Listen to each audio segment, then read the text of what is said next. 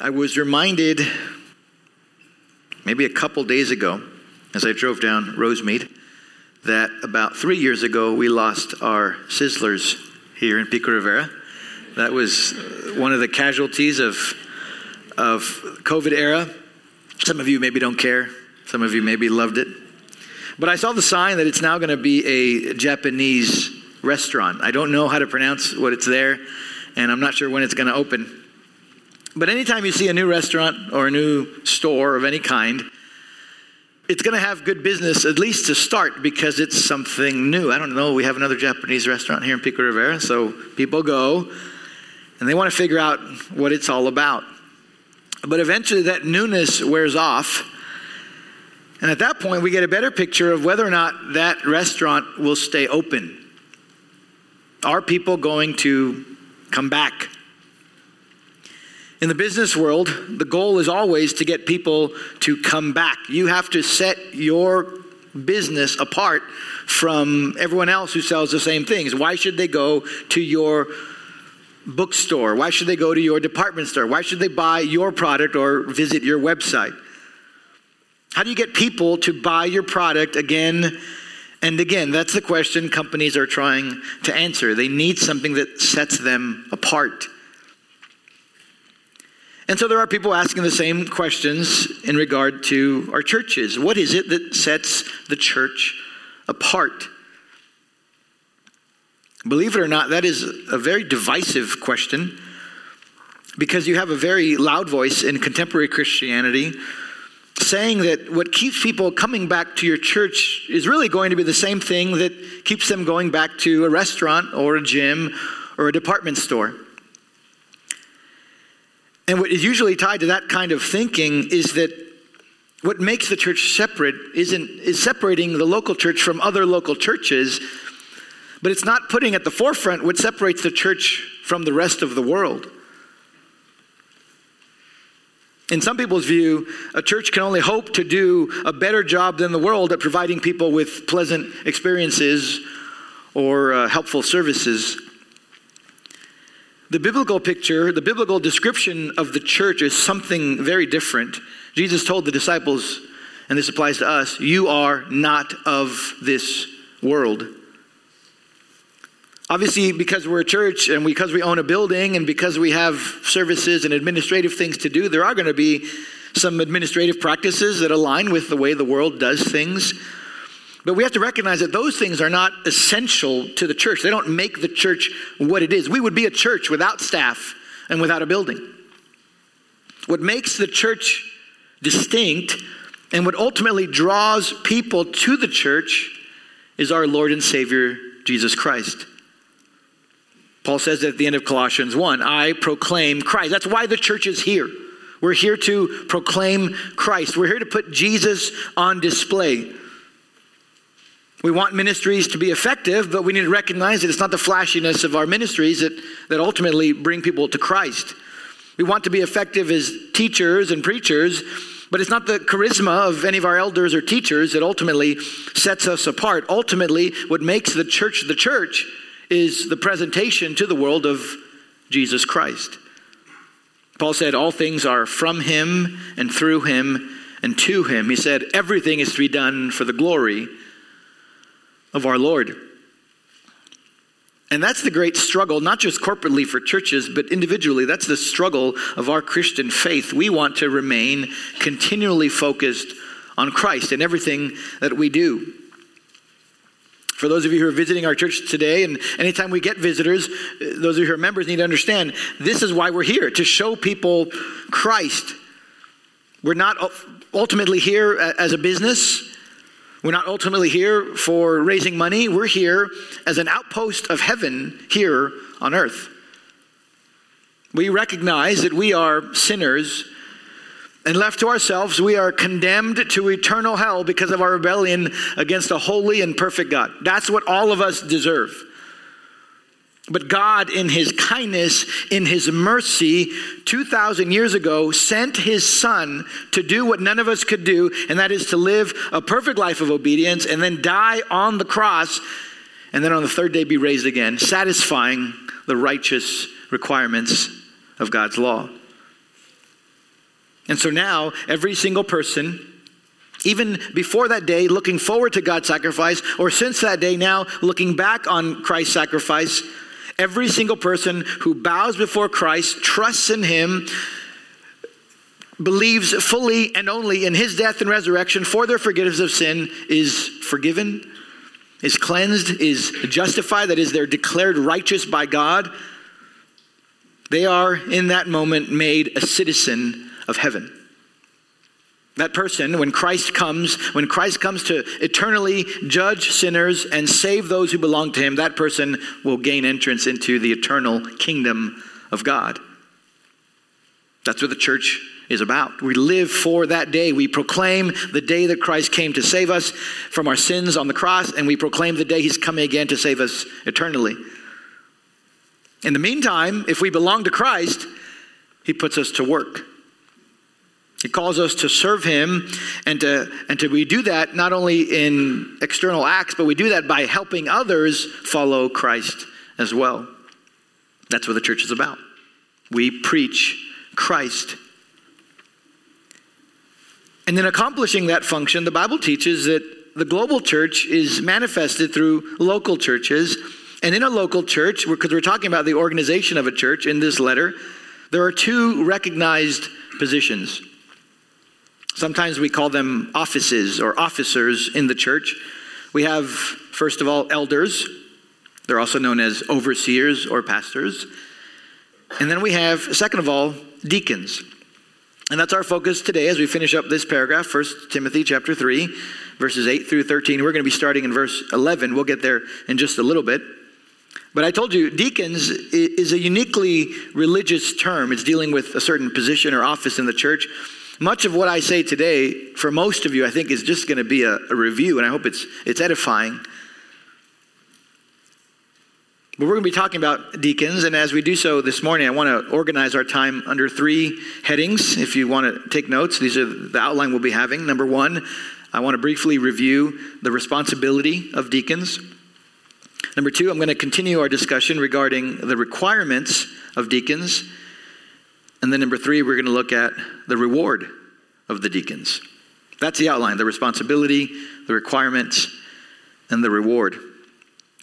Even though we're talking about deacons and we're looking at the structure of the church, I wanted you to know that this applies to all of us, though, because these are examples to us. So even if you're not named deacon, you want to say, This is, you want to understand, this is what Christ wants from me. We're all called to serve Christ.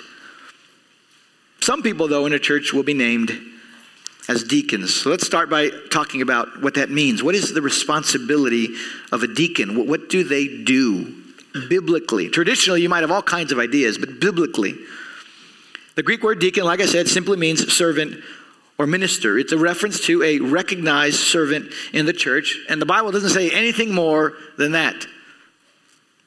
All we know is that this group of people, known as deacons, is distinct from the elders.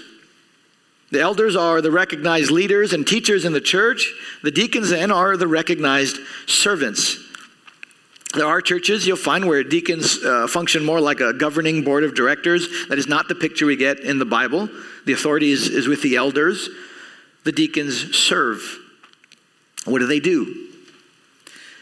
Well, in general, in the most general sense, I would say the deacons are responsible to take care of things that help the church accomplish its mission and fulfill its calling. And they allow the pastors to focus on their primary task of teaching the word and praying. You don't have to write that down. You can if you want. But just to show you, that's, that's what the deacons are. They're recognized servants. If all of us serve, you could say they're the servants with a capital S. Here at First Bilingual, we are going to begin naming deacons. We, have done it in the past, we haven't done it for, for a while now. But we, we want you to, as a church, to, to understand how we plan to proceed, and, and we want to um, make sure we can answer any questions you have. We're not just going to say, well, you know, you're deacon qualified, you're a deacon, you're a deacon, you're a deacon, and that just becomes a badge you wear, you know, until that's removed or until you die.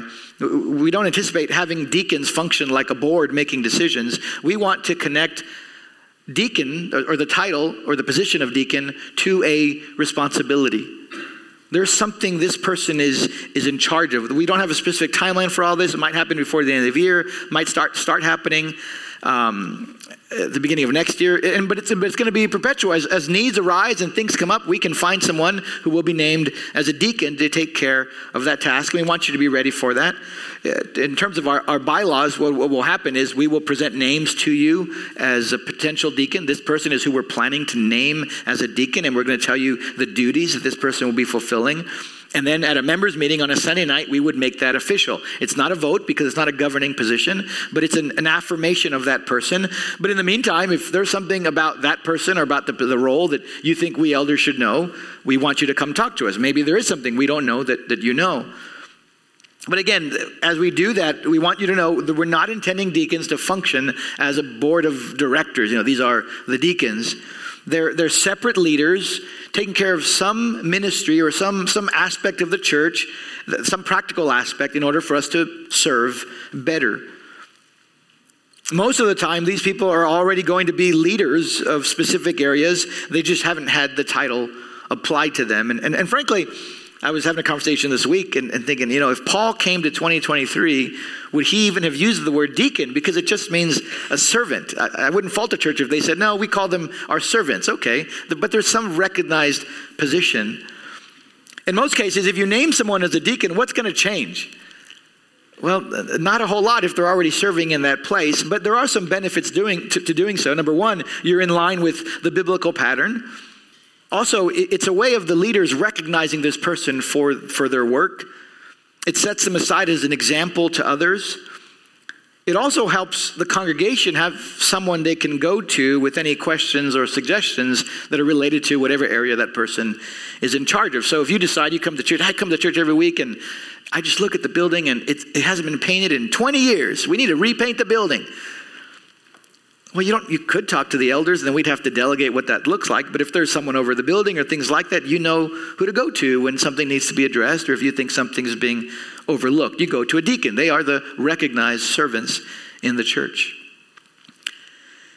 With that, then, let me move to the second heading, which is the requirements for the deacons. What does it take for someone to be a deacon? Well, if you notice, we just read the requirements, has nothing to do with how much this person gives to church, has nothing to do with how long this person has been in the church. The primary focus is the person's character. If a church is going to appoint someone, if a church is going to give him responsibility in an area, the church needs to make sure it doesn't select the wrong person because much harm will be done. A lot of damage will be done if you place the wrong person in a recognized position. As we saw last time, and um, we saw it again right now, the focus is character. It's not about necessarily natural or earthly abilities. The focus is their heart, their integrity. A deacon must be someone who represents Christ.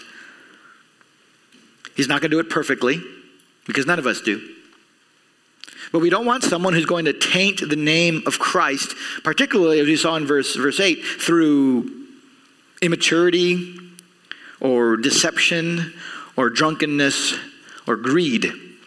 That's what Paul lists in verse 8. That's not what we want. We want someone who has proven character, and that's what Paul says in verses 9 and 10. They hold the mystery of the faith with a clear conscience, and they should be tested. They are to be blameless. Well, in talking about the requirements of a deacon, the primary question, and this comes when you get to verse 11, is what about women? Can a woman serve as a deacon? Does the Bible or does the Apostle Paul allow for that possibility? Well, unlike the issue of women pastors, I think there's more wiggle room here because the answer isn't as clear as some of us would like. Look at verse 11. If you have an ESV, it says, Their wives likewise must be dignified. Mine has a footnote. It says, or wives likewise must, or women likewise must. Other translations say women. The difference in translations come because the Greek word for woman or women is the same word for wife or wives. So when we translate it, it's not about how it's used or about the way it's written. We have to look at the context and say, what is the intention here? We have to either translate it or understand it by looking at what we think the author is trying to say. Is Paul intending to talk about women who are going to serve alongside the deacons or as part of the deacons? Or is he talking about the wives of the deacons? There are a couple things that make this tricky. Not only is it the same Greek word, but there are no additional Greek words. Sometimes the, I think ESV says, uh, verse 11, their wives. That word their, the possessive pronoun, that's not in the Greek. It just says wives or women. It doesn't even say the women, it just says women, likewise dignified. So I'm going to discuss some of the features that in this debate, what gets taken into account. More important than where any of us fall on the issue personally, I will talk about how we plan to move forward as a church. But here's some of the considerations if, if you want to help understand this issue. Things to think about as you make a decision. The first consideration is the use of this word, gune, so which means woman or wife. It's how it's used in the rest of the letter. That's kind of how we would understand words. When you come to a word in the Bible and you're not sure what it means, you look at how else it's used in Scripture, and you want to look at how else it's used by the same author, and if possible, in the same book. Well, that word gune is used nine times in 1 Timothy. The majority of those are dealing more generally with a woman, but also the immediate use before and after here in verse 12, uh, uh, in verse 11 it gets translated as wife. So in verse 2 and in verse 12, it says that an elder or deacon must be the husband of one wife. So does that mean Paul means to me, should be translated wife here, or does it mean woman? The majority of the book says wife, says woman, but the immediate connection is wife. You can take a pick for yourself. A second consideration in this debate is Paul's use of the word likewise. So verse 11 says, their wives, or the women likewise. Sometimes it's a different phrase, but it's the exact same word used in verse 8. And so people say, well, there's a connection because verses 1 through 7 talk about the elders. Then verse 8 says deacons likewise. See, likewise means a new office. Elders is an office in the church. Likewise, deacons, that's an office. So, so in verse 11, when Paul says women or wives, likewise, some say that means he's talking about another office. These women are serving in some official position. Others say no, likewise, is just continuing the idea that there needs to be character requirements in regard to a woman, and this is, uh, they fall on the side of a deacon's wife. Again, interpret that how you will, but that's the debate. A third consideration is that the passage, if you go back a paragraph, doesn't give requirements for the wives of the elders. So some use that as evidence, say, see, this is women who, it, it doesn't make sense for it to be a wife because why would Paul give requirements for the wife of an el- of a deacon, but not give requirements for the wife of the, of the elder? And these are the leaders in the church. Isn't, you know, isn't their marriage even more important? That's one view. The other side says, well, no, the reason wives aren't listed in the side that says it's wives, they say they're not listed is because the wife of a deacon may help her husband in ministry and in service in a recognized way in the church, but the wife of an elder does not, in an official capacity, help her husband lead or teach the church because that is not a role she's to take on. Again, you do with that what you will. The final consideration, and this is a tricky one, is the flow of the passage. In verse 8, he starts discussing deacons, and, and he's using all masculine adjectives and uh, uh, um, descriptions. Verse 11, it says, Women or wives, likewise, he describes them. But then verse 12, he goes back to the men. Let deacons each be the husband of one wife. It's a very curious shift, and whatever position you take, you go, Paul, what are, what are you doing? What were, why switch like that? Why not get to that near the end? So, what are we going to do here, more important than at FBBC? To start, I think we should say that we don't want to make a bigger issue of this than needs to be made. And particularly that matters when you're dealing with other churches. We don't want members going, well, you have women de- uh, deacons, that's wrong. The Bible shows, you know, our church doesn't do that, or vice versa. You have women, de- you, you don't have women deacons, oh, you're stifling women. We do.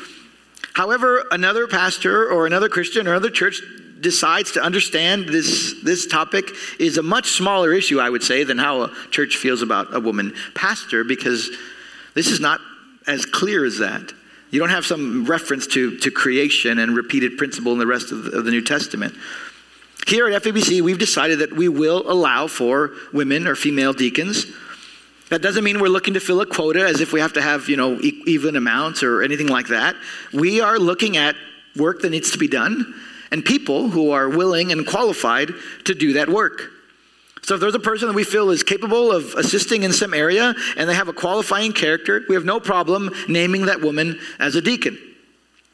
At the same time, it's helpful, I think, to say that we're also not going to force a woman to take a title that she prefers not to have. So if you personally feel like, no, I just would rather affirm deacons and keep men on there, that's all right. We're not going to force that. If you're already serving in some official capacity and we believe you're deacon qualified, but you prefer not to use the title, I don't think we're going to force that issue.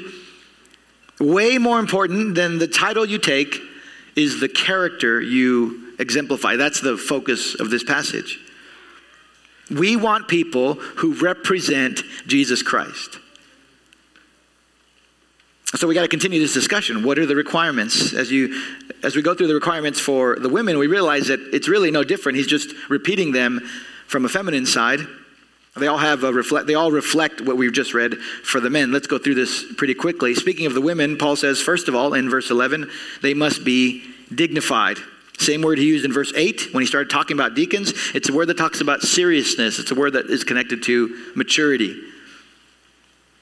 This is an important reminder to everybody, but I think even for women, because our world, our culture exalts youthfulness, flippancy. The Bible, on the other hand, prizes wisdom, godliness.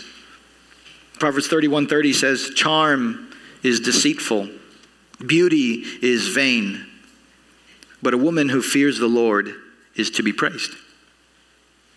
If you want a church that showcases the, the glory of Christ, if you want a church that leads people to know Him, you don't need a bunch of young women parading their beauty. You want women who stand out for holiness and for righteousness. Next on the list, Paul says the woman should be not slanderers. This is a woman who knows how to control her tongue. She's not a gossip. She's not using her words to, to tear others down. She speaks to edify, like Ephesians 4 says. She speaks to build up. And what's interesting here is that the Greek term for slandering, the adjective is diabolos, which more often is translated as the devil. You don't want diabolical women, or men for that matter, serving in recognized positions in the church. James tells us about the power of the tongue. And it should be a fearful thing to know that that tongue can be used by, even by Satan to ruin and harm a church. So the women, like the deacons, are to be dignified, not slanderers.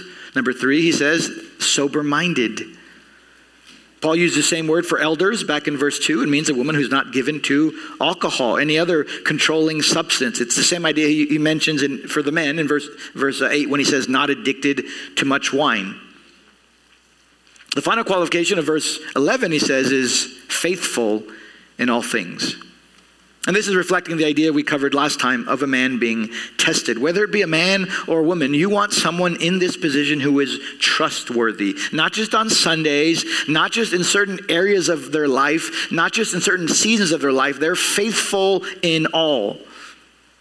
Those are the requirements he gives in verse 11. The deacon is to be dignified, self controlled with their tongue, self controlled with alcohol, and trustworthy. And then as we come to verse 12, he gives us more list. And again, think through this for your life. Even you can't say, "Well, I don't want to be a deacon, so I get to live however I want." That's not going to honor Christ. Look at this list and say, "Where am I? How am I honoring Christ?" Verse 12, he continues, goes back to the men, but again, it applies to everyone. He says, Let deacons each be the husband of one wife. Literally in the Greek, it's a one woman man, and what that points to is sexual purity. This is a person who is devoted to God's design for romance and for intimacy. Christ will not be honored by either a womanizer or a flirt using church to gain attention in a carnal way. Christ is to be on display in our marriages and in our churches. And the last thing in verse 12, the husband of one wife, and then it says, managing their children and their own households well. We saw something similar in the requirements for the elders. I don't think Paul is absolutely mandating that a deacon has to be married and has to have kids. I think that's simply Paul's assumption. That was the norm of that day. People got married. The singleness rate was not what it is today. But the point I think he's making is that if you want to know if a man is worthy of serving in a recognized position, look at his home. Look at his family. How does he lead them? How does he manage them? spiritually, financially, relationally? What kind of leader is he? Even if a man is not an elder, that doesn't mean he's not allowed to have any leadership in the church. When you are the recognized servant of some area in the church, typically that means you have leadership. You're going to be in charge of some people who may help you. There's probably some connection to the budget. You're giving direction to others. And there is, we all know, a bad way to lead people. And there's a Christ honoring way to lead others. So, how a man or how a woman leads in his or her home is a good indication of how he's going to lead in the church. If you take anything away from this lesson, you know, what did we talk about? It was about deacons. Well, yes, we talked about deacons, but the point is, everyone who serves Christ is to, who serves in the church is supposed to be serving Christ. I serve in the church or I serve my church because I serve Christ. That's what the Corinthian church had forgotten. They came in and, and remember, they're, they're, they were fighting over who gets more attention, who speaks louder in the prayer gathering because they made it about themselves instead of about Christ. Christ said we are to serve by the strength that he supplies. We're to serve for his glory. So, way more important than any earthly skill or ability, Christ is going to be honored by your righteousness and by your integrity. That's how you serve Christ. And with that, we come to the final section for today that is the discussion of the reward of the deacons.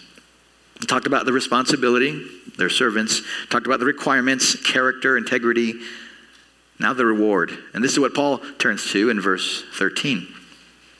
This is how he concludes his discussion of the topic. And it's interesting to think about why he would include this. It's possible that he anticipated men and women saying, You know, I see the list there, and I don't think I want to be a deacon. Because once you make me a deacon or an elder, I'm in a fishbowl. And they told us that in seminary. Guys, get used to it. You live in a fishbowl, you're, you're, you're serving in leadership. So maybe people in the church would say, that's a lot. I don't want to be held to this, artific- this high standard. Everyone's watching my life. I'm not doing that. Another possibility would be people who were serving as faithful men and women, serving in the church, but maybe they felt ignored or minimized because all they did was set up things or tear down things or clean things. And so they were minimized in the eyes of the world, but not receiving their proper um, praise from God and from the church. Whatever Paul has in mind, he wants to motivate people to serve. And, and as pastors, that's our heart to motivate people to serve, to model it, and to motivate you to do it. Whether you're named as a deacon or not, Christ wants you to serve. You have to have that mentality. You come to church, the moment you park your car, the moment you get out of your car, I'm here to serve Christ. I'm here to serve my church with a handshake, with a hug, with a prayer. Formally or informally, Christ wants you to serve him and to serve his church. And that's more than just Sundays. And so you might ask, like any little kid would ask, well, why? What's in it for me? That's what Paul answers in verse 13. He says, For those who serve well as deacons gain a good standing for themselves and also great confidence in the faith that is in Christ Jesus. Two benefits. But there's a condition. It's not just those who serve, he says those who serve well. Not a good thing to serve and not do it well. But if you serve Christ and if you do it well, what's the reward? Number one, you gain esteem in the eyes of the church. You gain esteem in the eyes of the church. Uh, it sounds weird at first because Christ calls us to be humble, Christ calls us to kill the pride in our hearts.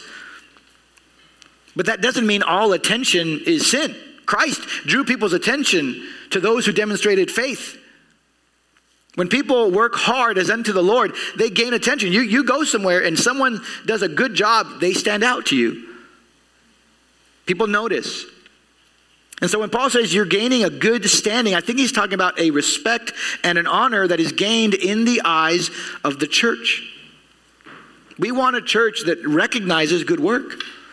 As a parent, I want to be able to take my kids and say, look at her or look at him. Look at the way they serve. Look at their joy. Look at the way they honor Christ. Look at the way they respond to difficulty. They're putting Christ on display. And when someone is, is honored in some way, in the end, we're not exalting that man or that woman so they can boast about their service. We're pointing others to them because they're faithfully pointing people to Christ. Paul didn't have a problem with attention. He didn't have a problem with people following him. His problem was when their attention ended at him. So people were saying, Oh, I'm, I'm, I'm in Paul's camp. He's a better teacher than Apollos or Peter.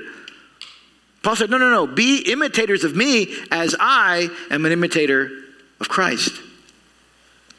So when you serve well as a servant of Christ, people will notice, and Christ through you will be glorified all the more.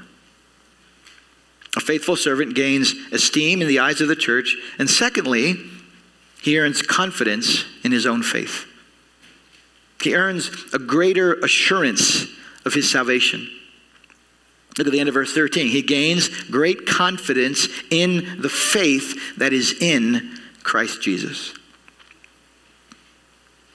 Some of you might have this idea that, you know, people tell me to serve. I see people who I, I, wish I could help them or help out with the kids or help out with the bread, but I just, you know, I feel like I'm not at that level yet. I, I got to be some super Christian and then I can serve the church. Or, you know, I want to call my friend and pray for them over the phone, but, you know, I need prayer too and I, I got problems in my life.